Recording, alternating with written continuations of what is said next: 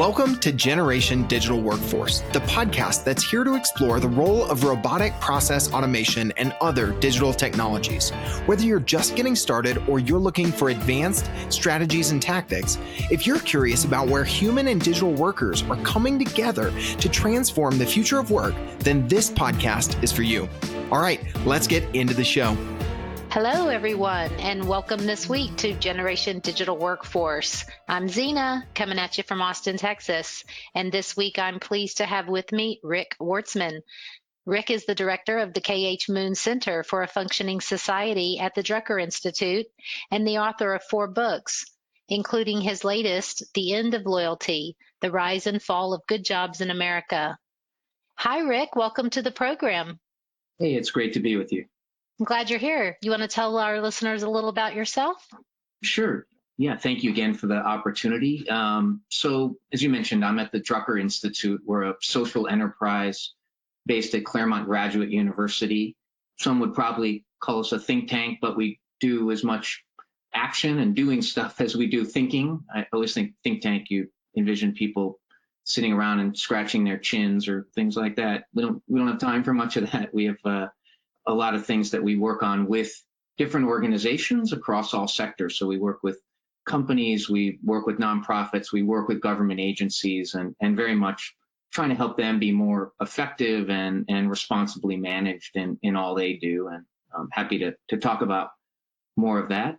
And uh, by way of background, I was, before I came to the Drucker Institute, I was the founding executive director 13 years ago, I was a journalist for 20 years. So I was at the Wall Street Journal for 15 years as a reporter and editor, and then at the Los Angeles Times as a reporter and, and editor. And I've continued to, to write, you know, over the last decade plus from my perch at the Drucker Institute. Yes, that's actually how I found you. I came across an article that you wrote in 2014 that we're going to talk a little bit about in the show today.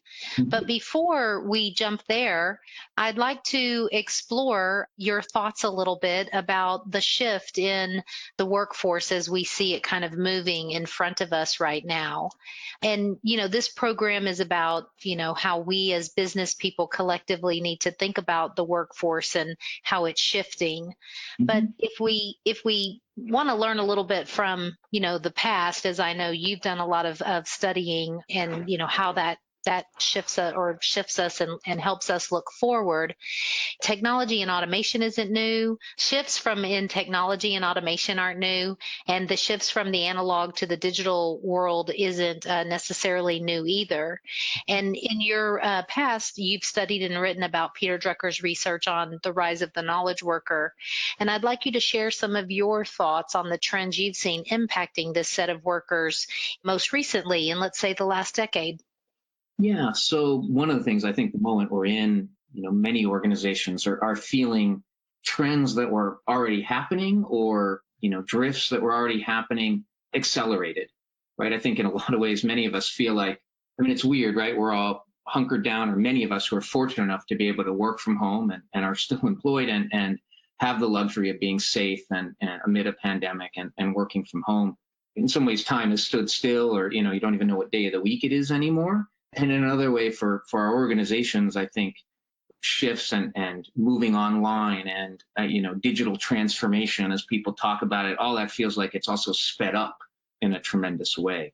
I know the way that I'm, you know, connected now to my colleagues um, digitally um, has only been enhanced because I can't see them physically. And, and I'm sure this is true for many organizations. You know, the way we serve our customers um, is has been much more of an, an online or a digital environment, obviously, for folks. And, and so I think we're seeing an acceleration of trends there. And in turn, the way that as knowledge workers, we need to be responsible for the information that we generate, who needs to know, right, what we need to know in what form, at what time, so that they can make decisions.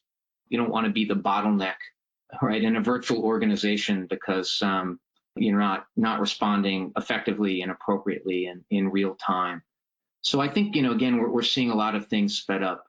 We're also seeing though a, a real divide enhanced. That is, you know, as I alluded to, for those who aren't necessarily knowledge workers, you know, and, and have been now dubbed essential employees in many cases who have to go into their places of work physically to serve people, you know, whether it's frontline retail workers, uh, grocery workers, you know, those in a in an Amazon or a Walmart warehouse, um, you know, school teachers perhaps coming up in, in districts where they're they will have school coming back online soon.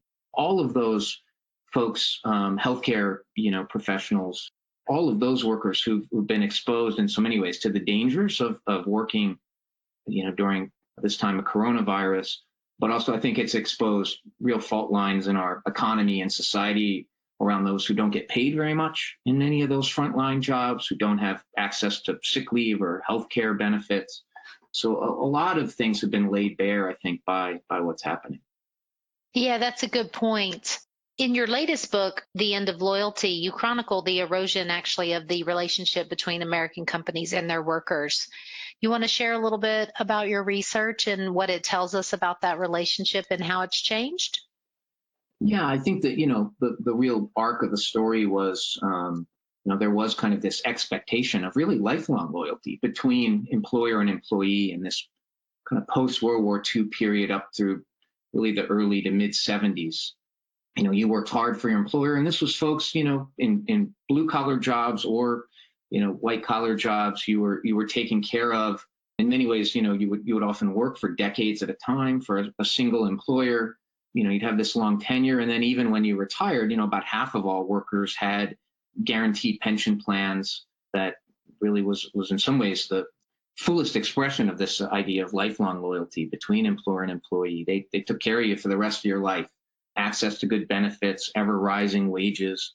This was a period of the creation of the great middle class in America and the consumer class in America. Wages really did rise right along with productivity through the 40s and 50s and 60s and into the 70s. And then that social contract, if you will, really began to unravel. And there were all kinds of forces that caused it, including the shift to, to knowledge work and the decline of manufacturing, you know, decline of unions and worker voice and power, technology and automation, globalization, all kinds of forces.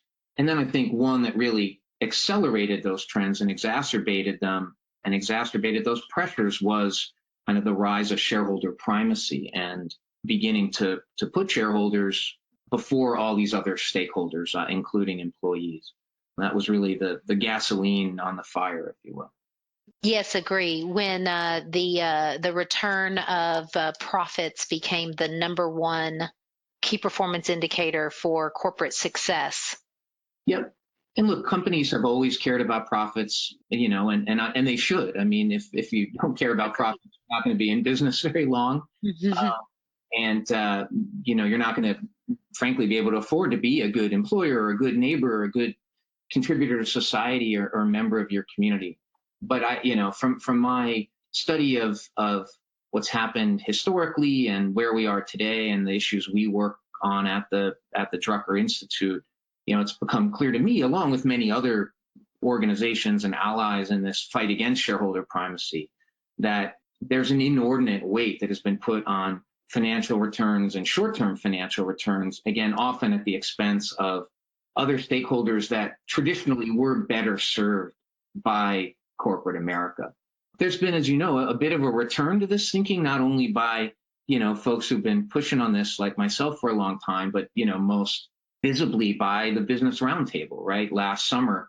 And their 181 CEO members signed a statement that specifically renounced their previous statement endorsing shareholder primacy and they've now embraced stakeholder capitalism as a better way to go. And uh, I applaud them for doing so. I think there's a you know still a lot to be seen as to how you take that talk and turn it into the walk, but it's good that they've at least taken the first step and acknowledged that that was an issue and, and have at least pledged to do better. Step number one. So uh, that's a that's a moving in the right direction. Let's switch gears and talk a little bit about automation, which is one of the things that uh, we we talk about here on on the show in bringing out a digital workforce. And automation and the ideas of artificial intelligence and can often be polarizing subjects. And, you know, in some of the research that Drucker did himself, he viewed automation, you know, as a mixed bag. Um, But he also wrote that technology impacts, which the experts predict almost never occur. And I think you and I have probably found that to be true in our own careers as well. So, how do you think automation is impacting what we're seeing right now going on uh, with the knowledge workers or with you know the, the, the workforce in general? And is automation having the impact that it should or that it could in helping us to get back to stakeholder capitalism? Yeah, it's a great. I mean, it's a great question. So I'll I'll take it in those two pieces, I guess. So in terms of, you know, first of all, AI or automation, often, you know, lumped together, although obviously different things. I think nobody's immune. No, no job category is immune. And in fact, you know, it's often thought of that the most vulnerable are the most vulnerable when it comes to automation, right? Those on a factory line or, you know, perhaps right a checkout person at the, you know, your your drugstore who used to be there and now you you know check out yourself right through a automated scanner or or whatever. And we've certainly seen a lot of that. I mean you can't look at a factory photograph and, and look at a modern factory now and look at a photograph of a you know gm assembly line you know from years ago and and they often look quite quite different just in terms of the number of people packed into a into a plant. And it takes far fewer hands to, to produce the stuff that we used to produce from a manufacturing standpoint. So those folks, you know, have, have in many ways over a lengthy period of time been disrupted and, and seen jobs disappear. Also seen new jobs created, no doubt. But if you're on the losing end of that proposition, that's that's tough. But again, I don't think anybody's immune. Um, there was an interesting study that was done late last year by the Brookings Institution that working with a actually a Stanford PhD student named Michael Webb, and he looked at the way different job descriptions are, are categorized on ONET, the government's official occupational database, looked at the the words they used and then to describe a job, and then looked at I think more than 16,000 different AI patents and matched the specific words in those patents and found that many white collar occupations are also very vulnerable to AI. So no one, I think, is, you know, safe in a sense from having their, you know, job disrupted at least and maybe replaced. Right. Many cases, I think we'll be working side by side more with machines, and in other cases, it may be a wholesale substitution. So, which sort of gets to the second part of your question, which is, you know, what's it mean in terms of a company's obligation to prepare their workforce for that and sort of deal with that in, in a way that makes sense for society and, and certainly I think for the economy long term and for their own self-interest long term. And you know what we've seen in terms of the erosion of the social contract between employer and employee, many pieces of it have declined over the last 40 years. Again, as, as through a number of reasons and as shareholder primacy has has taken hold. So we've seen wages stagnate. We've seen benefits like healthcare and retirement security erode steadily over those four decades. Another area, though, that we've seen decline by and large is employer provided or sponsored training for their workers. There seems to be some change to that, maybe underway. The numbers are very hard to come by, but the best numbers that have been done most recently still suggest an overall decline in training. And there have certainly been indicators in recent years that are not really very encouraging in terms of companies being in a position or willing to train their workers to embrace this new digital future. So to be specific about it, there was a 2018 Accenture survey of um, some 1,200 CEOs and other top executives, it found that 75% of them intended at that time to automate tasks to a large or very large extent, but fewer than 3% of those C-suite executives said they would significantly increase investment in training programs to help their workers learn to, to work in tandem with these machines or deal with these machines. So you look at that kind of gulf and you just think, wow, that's not a very good recipe for those who will be left behind.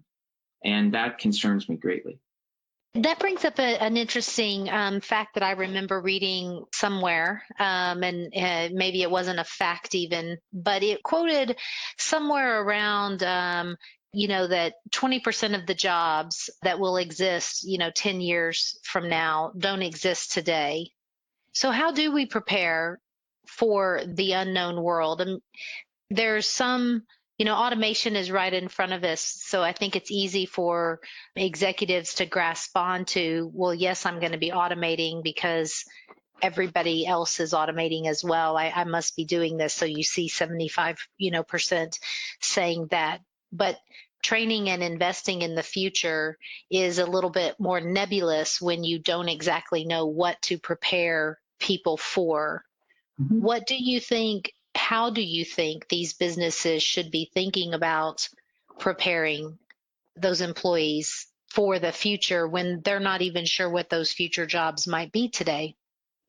First of all, I think that they do have a sense of what the most immediate jobs are like. And, and we do see some companies, you know, doing a lot of training. Walmart is actually a good example and historically has, you know, not been seen as a leader in terms of providing for their employees but they've invested heavily in training and they are under a digital transformation as you know they use even their brick and mortar stores. You right it, you it's kind of this blended experience. You now can order online and then go pick up at the store but their employees in turn need to be trained to you know pick out those items quickly to restock in ways they hadn't before to know you're in cut you know parking spot number three and this is your order and how to load it in your you know gather the the items and load it in your car and all of that. And they're, you know, there's all kinds of technology involved in that, and they're training their people accordingly. Verizon is in the midst of retraining. I mean, they've made a conscious decision during the, the pandemic to not lay off workers, but retrain some 20,000 of them so that they're better prepared to serve customers in their stores when, when business picks back up because they have a sense of some of the new technologies and digital systems that are going to be implemented. So I, I, think companies do have a sense of certainly what's on the immediate horizon and, and can do a better job. I wish there were, you know, more WalMarts and Verizons out there. And there's some AT&T's done a lot in this area, IBM, Amazon, but but I still think they're probably the exceptions. We we need a lot more of this. The other thing I would say is that, and Peter Drucker talked about companies becoming and turning themselves into both teaching, learning and teaching organizations another really good source on this is um, Deloitte Center for the Edge has done a, a, a lot of a lot of work in this area, and it seems to me that what companies need to do is invest in a way. One, there's their their employees pick up a good general skill set of you know certain soft skills and other skills that will be transferable no matter sort of what the specific technology is, but that will teach them some you know, fundamental ideas and concepts that will probably translate well no matter what specific technology or system is, is implemented. And then as part of that, maybe the most important thing is, is sort of cultivating in, ha- in people the habit of learning and cultivating in people this idea of lifelong learning and continuous learning. That's something that I think employers can provide and is more essential than ever.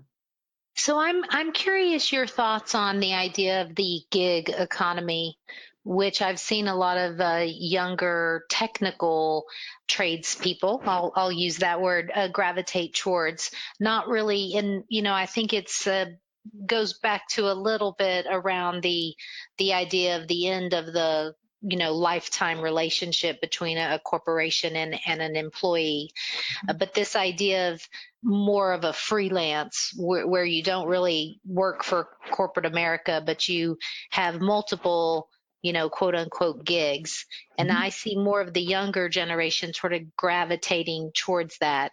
I'm wondering your if you're seeing that your thoughts on it and if that's an inevitable shift or if you think we'll see a, a reemergence of a loyal list type relationship.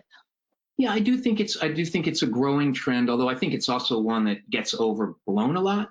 So sometimes you see numbers by, you know, certain organizations, you know, freelancers or gig workers or whatever that suggest you know, 50% of the workforce is headed toward being you know, some kind of gig worker. And, and I think those numbers are just way off from all the best studies that I've seen, um, both official government data and work that um, Larry Katz and other economists um, have done, leading economists. You know, that would all suggest that about 15% of the American workforce, at least before the pandemic, I, I don't know what it all is now. Things are so up, up in the air, been thrown up in the air, but about 15% of the workforce was in some form of contingent work. And that's the term that embodies not only, you know, those who are freelancers, but are temp workers or some kind of contract employee, you know, that, that kind of thing. And so it's not as big as sometimes the numbers indicate. Those who work for an online platform, right,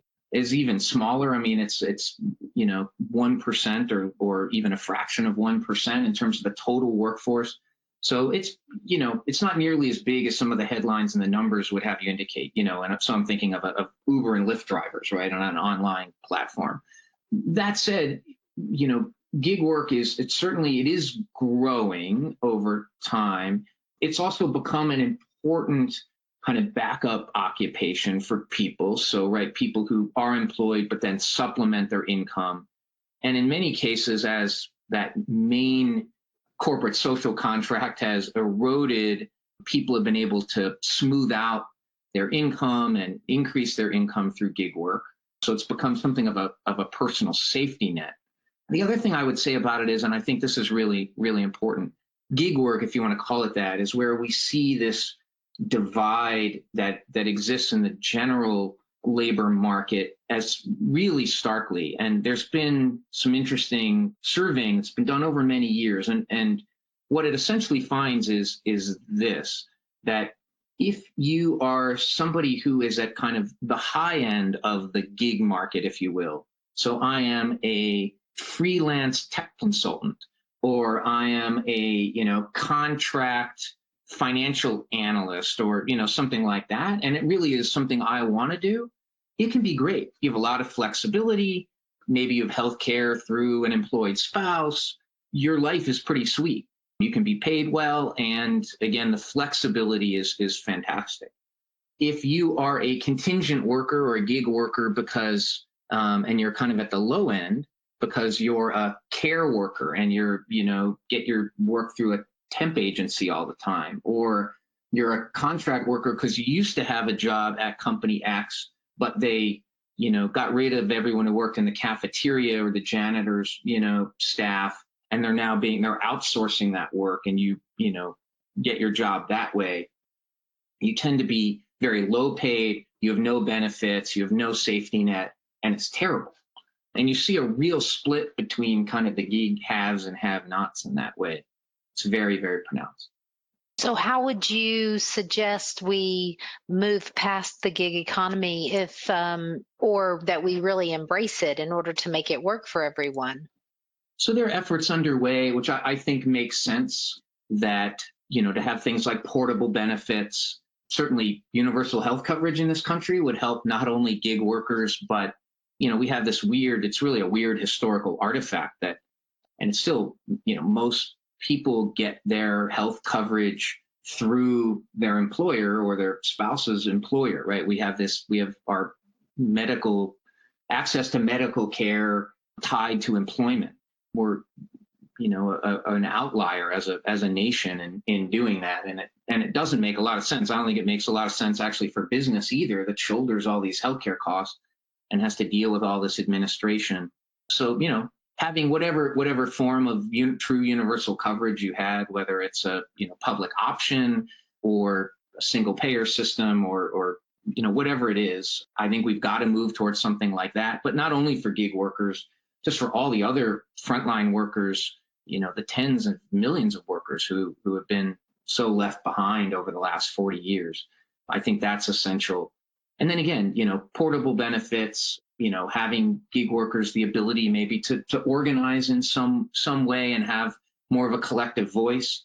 But again, that's something I'd also say is as essential or, or certainly or maybe even more essential for those who are employed directly by organizations and have watched private sector union coverage in this country decline from you know a height of around 30% in the 50s to 6% or so now.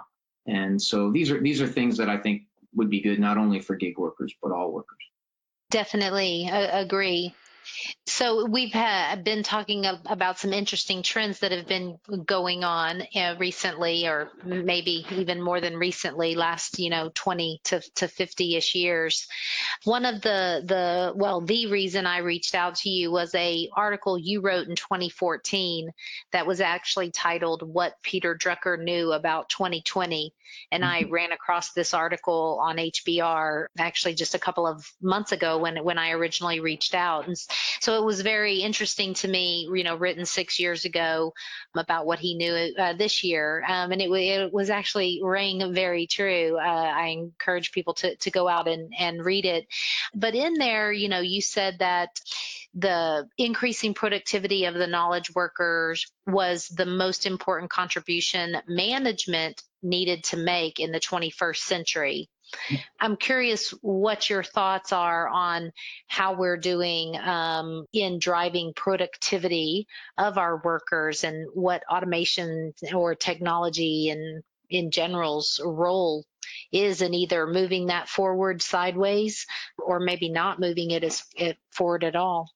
Yeah, it's a great it's a great question. So first of all, I would I would suggest even though I wrote that piece six years ago, by the way, you know, was based on Peter Drucker's writings of much earlier. So he was the one who was truly prescient, right, to be able to see the world so far ahead. Yes. Term knowledge worker actually in 1959 in his book Landmarks of Tomorrow, which is really incredible, right? When you think about it, the idea of, you know, he foresaw this of knowledge work and this knowledge age that we would now be very much, you know, in the midst of. He really was incredibly far far seeing. And then again, the ethos was very much around right blue collar work and, and the manufacturing worker and the factory and and uh, but he he saw this different age coming. And I think his point was that you know as he wrote over the years and he spent the next 40 years really writing about what it meant to be in the in the midst of a knowledge economy, a knowledge society. And he saw that when blue collar productivity rose in the factory, that is what ultimately created the, you know, it was the first thing that allowed the, the creation of, of the great American middle class and, and a growing middle class in many ways around the world because the pie grew, right? As productivity increases, that's what allows people's standards of living to rise. The pie grew. And I think he, he thought that, and, you know, we would need the same thing to happen in a knowledge age with knowledge workers for the pie to continue to grow. My sense is that actually I don't think growth and productivity is necessarily the problem. There are a lot of economists, as you know, who debate whether we're even good at measuring productivity now, that we miss a lot of things, right? So the famous example or a famous example some point to is how do you measure the contribution of productivity of Wikipedia, say, right? Or you know, or something like that. Or, you know, I myself then feel like I'm way more productive since my office went on Slack or you know I, I, mean there are a thousand productivity tools i could point to. I'm not sure any of that is picked up in the productivity data because the output of knowledge workers is so much harder to measure right than the productivity out of a factory. So it's hard stuff to count and and there has definitely been concern that productivity growth has slowed and and so on and and so I don't mean to dismiss any of that and and Robert Gordon from Northwestern has done you know tremendous work in this area and I, I don't mean to, to downplay the lack of productivity growth, but I'm not sure it's as severe as people make it. What concerns me way more is that to the degree productivity has grown over the last 30 years, again, the pie has grown. It's now the question of how have we as a society, how has corporate America chosen to divide up the pie? And that's what's really changed most dramatically is that, you know, that equation. Yeah, that equation has gotten a little off. Um, agree. It's actually gotten way off. So I mean, just to be just to be specific about it, right? So from the late 40s, this is this is all data. It's it's a famous chart for you know folks in my circles, right, from the Economic Policy Institute. But it's pretty straight ahead math. You know, productivity from the late 40s to the late 70s grew by you know um, this is for, uh, well, I'll explain in a sec. So productivity grew 108% from the late 40s to the late 70s. Compensation, so both um, wages and benefits, comp, total compensation for a typical worker. So this is about 80% of the American workforce. Okay. So this is production workers or non-supervisory workers in the private sector. So about 80% of the American workforce, their compensation grew 93%. So roughly speaking, they, you know, they tracked, right? Productivity up a little over 100%, compensation up over 90%. They just marched in lockstep, which is to say the pie grew and workers shared in that growing pie. They got their cut. From the late 70s to through 2018, the latest data available, productivity didn't grow as much, okay, but it was up about 70% over that period. But total compensation, so this would even include like rising, you know, healthcare costs in there, compensation grew only about 12%. So this is that flat compensation or flat wages, you know, that we've we've seen stagnation in recent decades. Or to put it another way, the pie still grew quite a bit, but even in this knowledge age, maybe not as much as before, but it still grew quite a bit. But workers just didn't get their slice as they did. And if you look at the share of income going to workers, you know, they've gotten less and capital, you know, shareholders have gotten a lot more. So we've talked about the trends that have driven us there. How do we go in a different direction? You know, we're, we're in this age of digital transformation. I think a lot of the things going on have contributed to the digital transformation things with the the rise of the knowledge worker automation a lot of the the things we've talked about. And yet the pie is growing and the share is not. Businesses are starting to shift as you mentioned at the beginning of our call to having a stakeholder uh, capitalism view. So I'm, I'm i'm curious what do you think are some critical things that business people today should be thinking about within their businesses of how to make sure that we have uh, worker equality? Yeah, it's a great it's a great question. So, um, you know, there's some different things that I, I would encourage companies and, and executives to think about. So, one is again really focusing on training, and even you know be willing to invest in folks even at risk of losing them, right? There's always a thing of like, why should I pay to train somebody and then have him or her just walk out the door and go work for a competitor? I think you need to take a longer view than that and, and kind of a broader societal view, which again is, I think, in, in a company's own best interest over the long haul. There are also some smart ways to go about it. I, I've seen some innovative programs where different employers have banded together in you know certain regions. There's some stuff, interesting stuff going on in Wisconsin, I know around this. I believe in Michigan, in certain communities where they form a collective to train workers um, in their community so that the costs are shared and then there's again less risk. I mean, if somebody bolts, you know that your competitors employee or you know others workers in the community have also been similarly trained and you know everyone's kind of it's a little bit of social insurance if you will. Another thing I'd, I'd really focus on are the metrics that that you track. You know what what really matters to you and and there's a whole bunch of ESG metrics that you can track. There's a lot though around you know workforce that can be monitored. And I would encourage you to make it public. And I think the day is coming when this is mandated anyway by by government to make some of these things public. You know what is your turnover? How does it stack up against your those in your industry? Is it too high? If it's high what does that you know what does that tell you about you know what kind of what kind of culture you have, what kind of place it is to work. You know, I think that there are ways too that then you can tie some of those things to compensation. Most executives tend to be compensated beyond their salary if there's some kind of bonus structure or certainly for very senior executives some kind of stock-based compensation tend to be very much very heavily weighted or strictly weighted to financial metrics right what other things can you be measured on right? How about how much training you're doing and what the outcomes of those investments are? What about other workforce investments that that you can make and the ROI on that that you can look at in terms of, of changing your compensation structure? So I, those are a couple ideas that that I think would help a lot at the corporate level. And then I think government can do a lot, as I said. I mean, there are many big things they can do in terms of enhancing the safety net, which I think needs to happen in terms of healthcare and, and retirement security and, and other things. Also, in terms of, of trying to make wages stronger through an enhanced earned income tax credit for lower income workers and so on. But I think government can also encourage companies to do more of the right thing. Right now, you know, investments in training are strictly treated as an expense. They're not treated as as an investment in an asset.